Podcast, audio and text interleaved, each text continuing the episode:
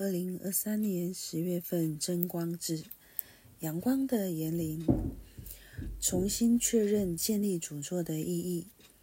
至今为止，受到父神统治的神灵界是不允许人们祭祀正神的。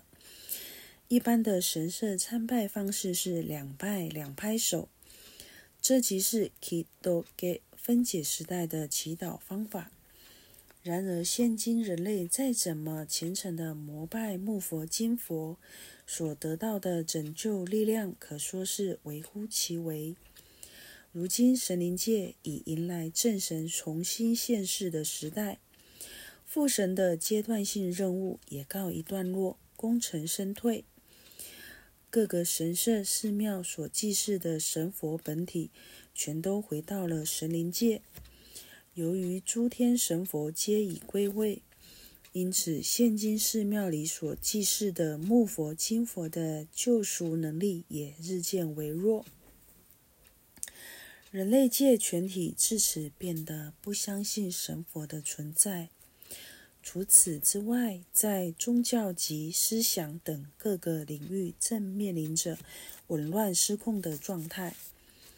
光凭人类的力量也无法解决任何问题，最终走投无路的人类恐将走向共同灭亡的道路。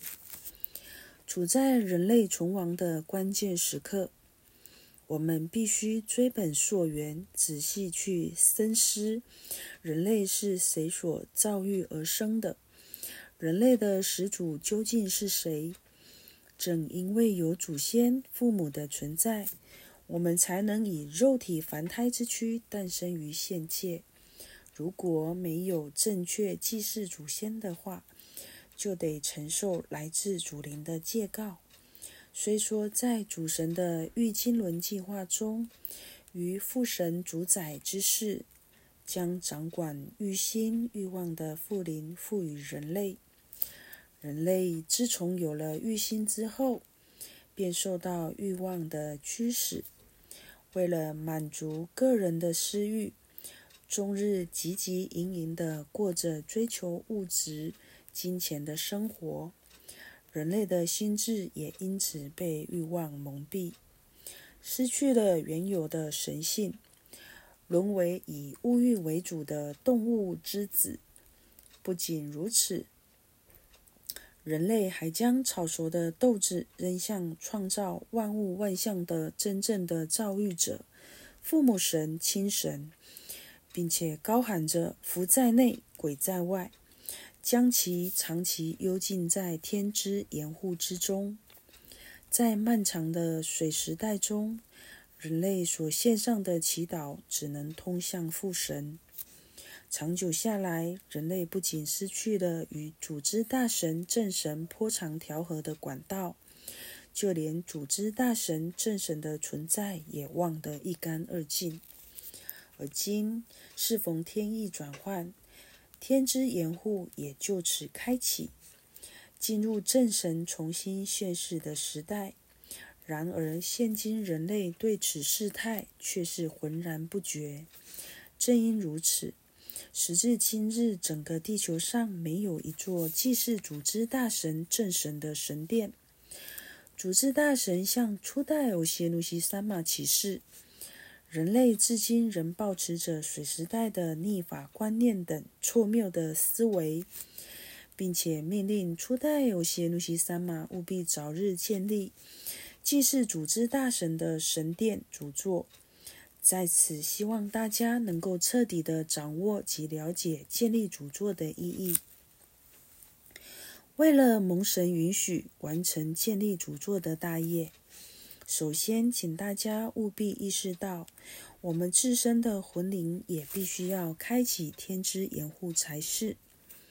经历了悠久的水时代，人类的意念始终停留在以往的物主思维。为了让封闭在天之盐户的人类魂灵能够重见天日，首先必须从我们的魂灵本身开启天之盐户才是。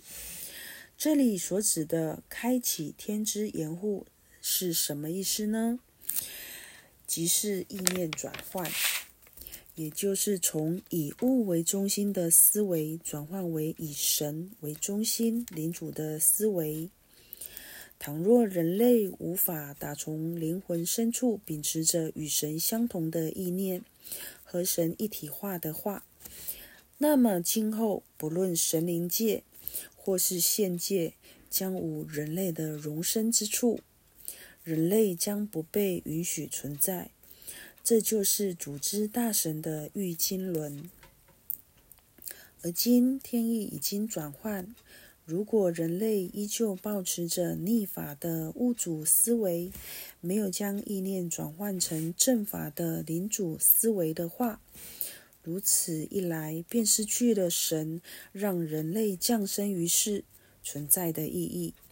由此可知，意念转换是何等的重要。请大家务必要有所醒悟才是。其次，即是引导更多的人复活为原本的神之子，如同《天经奇言》所示，祈求神允许神之子能够复苏。所谓的人间，是指良心本灵无法控制欲心附灵，受到欲望摆布操控的人。与脱去人间性、人性，完成神所赋予之使命的真正的人之间，仍是有所差距的。人类从人间成为真正的人，并且致力朝还原为本来的灵子的方向努力，进而升华为神性化的灵子时，必能实现神人一体、自人一体的境界。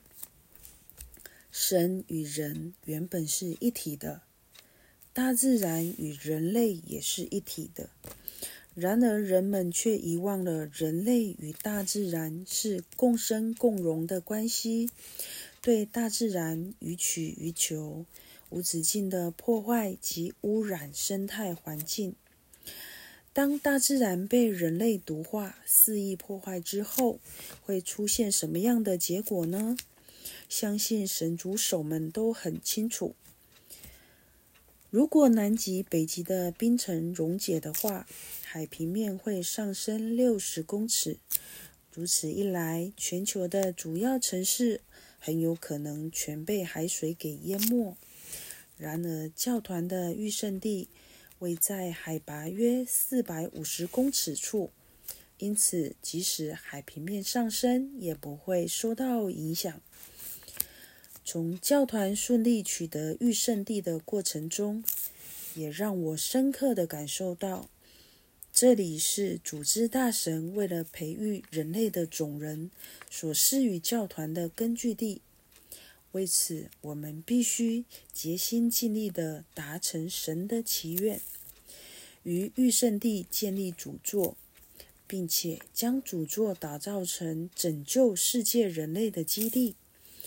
身为神主手的我们，蒙受主之大神的倚重，正因为神对我们寄予厚望，为此，请大家燃起热忱，一同来完成神所赋予的重大使命及责任。